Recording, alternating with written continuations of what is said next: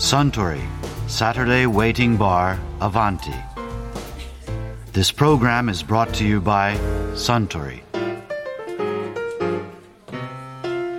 あスタンチックタックっていうカクテルを知ってますはい。ホワイトラム2にベルモット1、それにチェリーブランデーをティースプーン1杯加えてステアでしたね。はあさすがはスタン渋いカクテルでもよく知ってますねじゃあそのチックタックを一杯ください。かしこまりました。でも、またなんでそんな珍しいカクテルを？いえね。今週のアバンティはなぜか腕時計の話をされている方が多かったじゃないですか。だからなんとなくね。チックタックは腕時計じゃなくて柱時計の音でしょ？確かに。あそうそう。時計といえば以前あちらの席で時計ジャーナリストの名畑正治さんがこんなお話をされてましたよ。よく男性とこう初めて会う時に、えついこう手元とか、時計とかええ。目にいっちゃうんですよね、つい目がこうですっごいへんてこりんなのしてる人とか見るとなんとなく下しちゃうような気持ちになっちゃったりするんですけど、えー、へんてこりな時計っていうのはどういうのかよくわかんないですけど。なるべくまあ別にそのなんていうかな女性に見られてるからどうのっていうのは僕自身はあんまりないんですけど、まあ人に見られても恥ずかしくない時計をしなきゃなっていうのはありますよね。それはまあ自分自身がこういうのを取材したりする立場だからっていうのも大きいんですけど、ええ。まあ、その前から時計自体は好きなんで、そういうのに関係なく集めたり買ったりしてましたけどね。今日もなんかとっても素敵なのありがとうございます。してますよね、これはあのブレゲのアイロナバルっていうクロノグラフなんですけどもね、はクロノグラフっていうのはストップウォッチがついたええ。時計のことなんですけど文も、字盤にいっぱいこうまあそうですね。針があるも 針がついてて ええ。時間が測れるという。実際にこれで時間測るなんてことはほとんどないんですけども。ないですよね。ええ。時々あのタクシーに乗って家まで帰るときに、ね、今日は何分かかったかなとか、まあ、自分で運転して帰るときでもいいんですけどプチッと押して、あ今日は45分だったとかね。そういうことをするぐらいでほとんど使わないんですけどまあでもなんかこういうメカメカしいというか物々しい時計って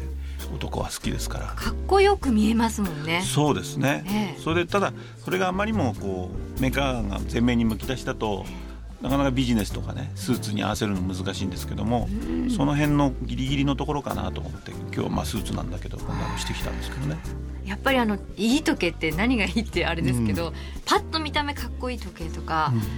大きいブランドのものしてると、あって思いますよね。そう きっとそうですね。けど。いやいや。それはしょうがないし、うん。それを狙ってる人もいると思うんですけどやっぱりでもそこをこう狙ってねそういうのを買うっていうのはちょっと寂しいかなっていう気もしますよね。うん、だからやっぱりそこに例えばそれが流行もんだったりいわゆる一般的に女性にモテる時計なんてよく雑誌だとか、テレビで取り上げるような時計だったとしても、自分なりの追求している部分だったり、こういう意味で買いたかったんだ買ったんだっていうのが語れないと、やっ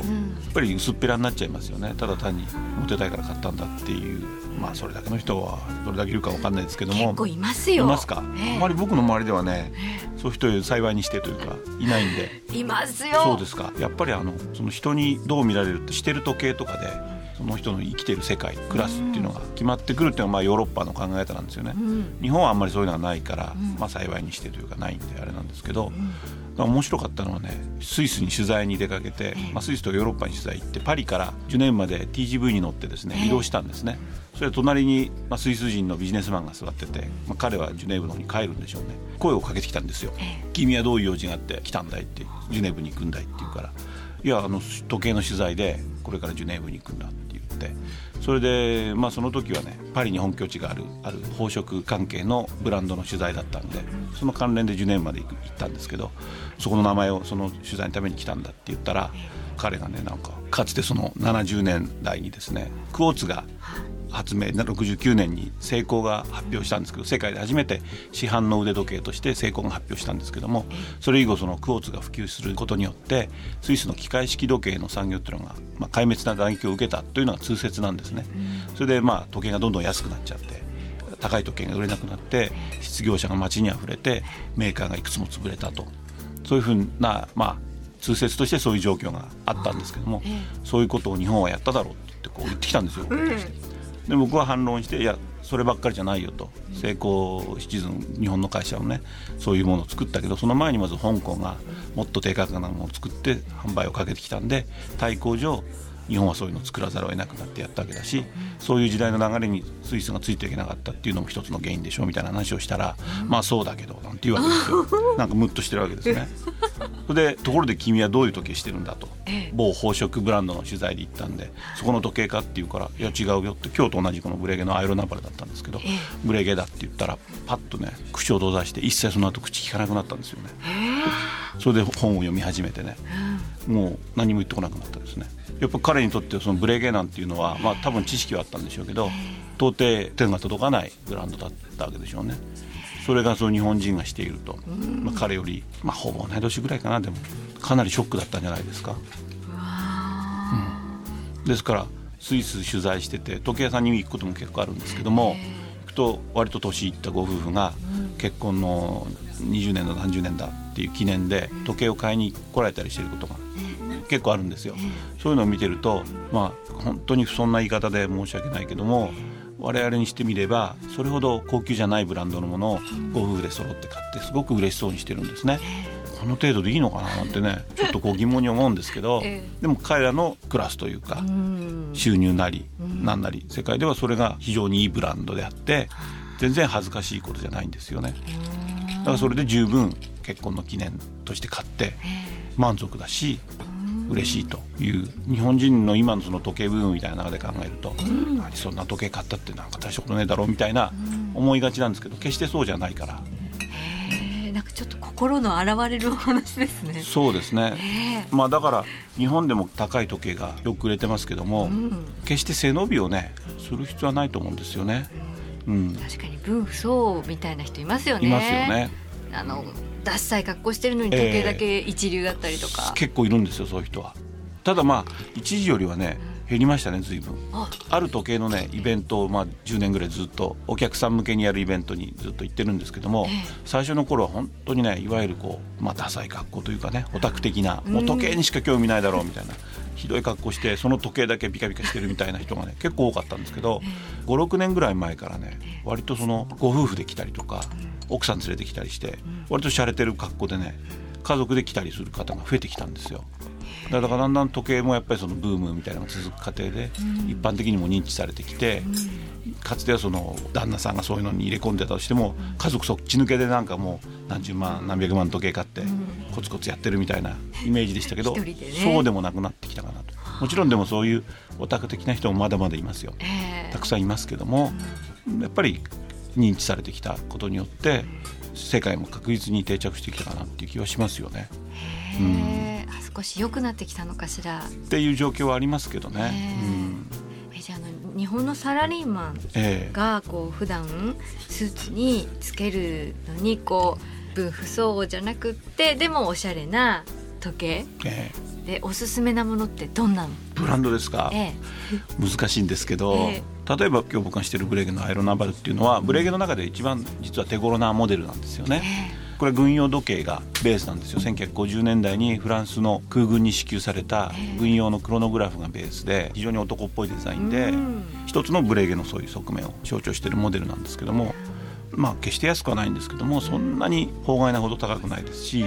いくらですか？これは革のストラップのモデルで780万。金属のブレスレットので100万円ちょっとぐらいだと思いますけども、えー、えー、一生ものですね。まあ一生使わないと損ですよね。そうですよね、え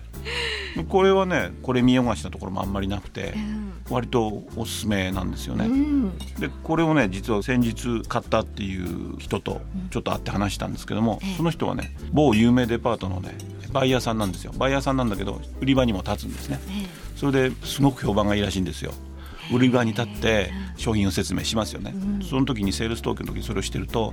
お金があってその趣味がいいそういうものをパッとこう買ってかれるような方にこそなんかね注目してくるらしいんですね。でパッと見て「あ君いい時計してるね」って言って言ってくれるんですごくその仕事にもプラスになってるって。言ってで逆になんかこう彼はまあ3334ぐらいだったと思うんですけど若いくせに高い時して生意気だとか言われないって言ったらいや全然そういうのはなくてむしろ評判がいいと。パッと見てねあいい時計だねって褒めてくれるんでね。すごく良かったですって。喜んでましたけど。あそうですか、えーあと僕はねいいなと思うのはやっぱりお父さんのお風呂とかねおじいちゃんのお風呂をちゃんとこう手入れして使ってる人っていうのがいいなと思うんですよね。よくねロレックスの古い、えー、こう自分で巻くのとかってありますよね。セイコーの古いやつとかね、はい、そういうのをちゃんと手入れして使ってる人っていうのはね、うん、もう僕は個人的にはすごい魅力的だなと。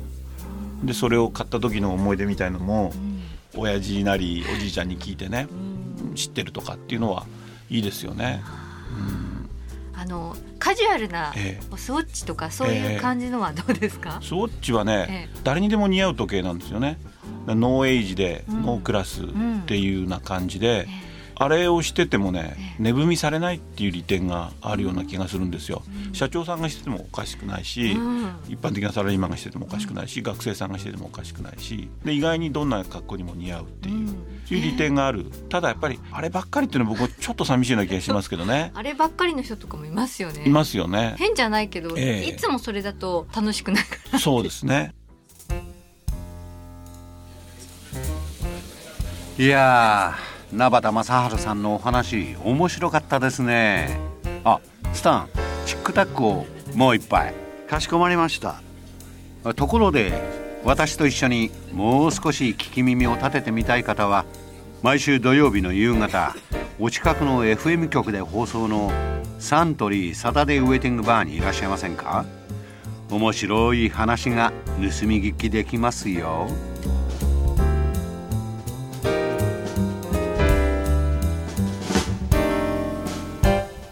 Suntory Saturday Waiting Bar Avanti. This program was brought to you by Suntory.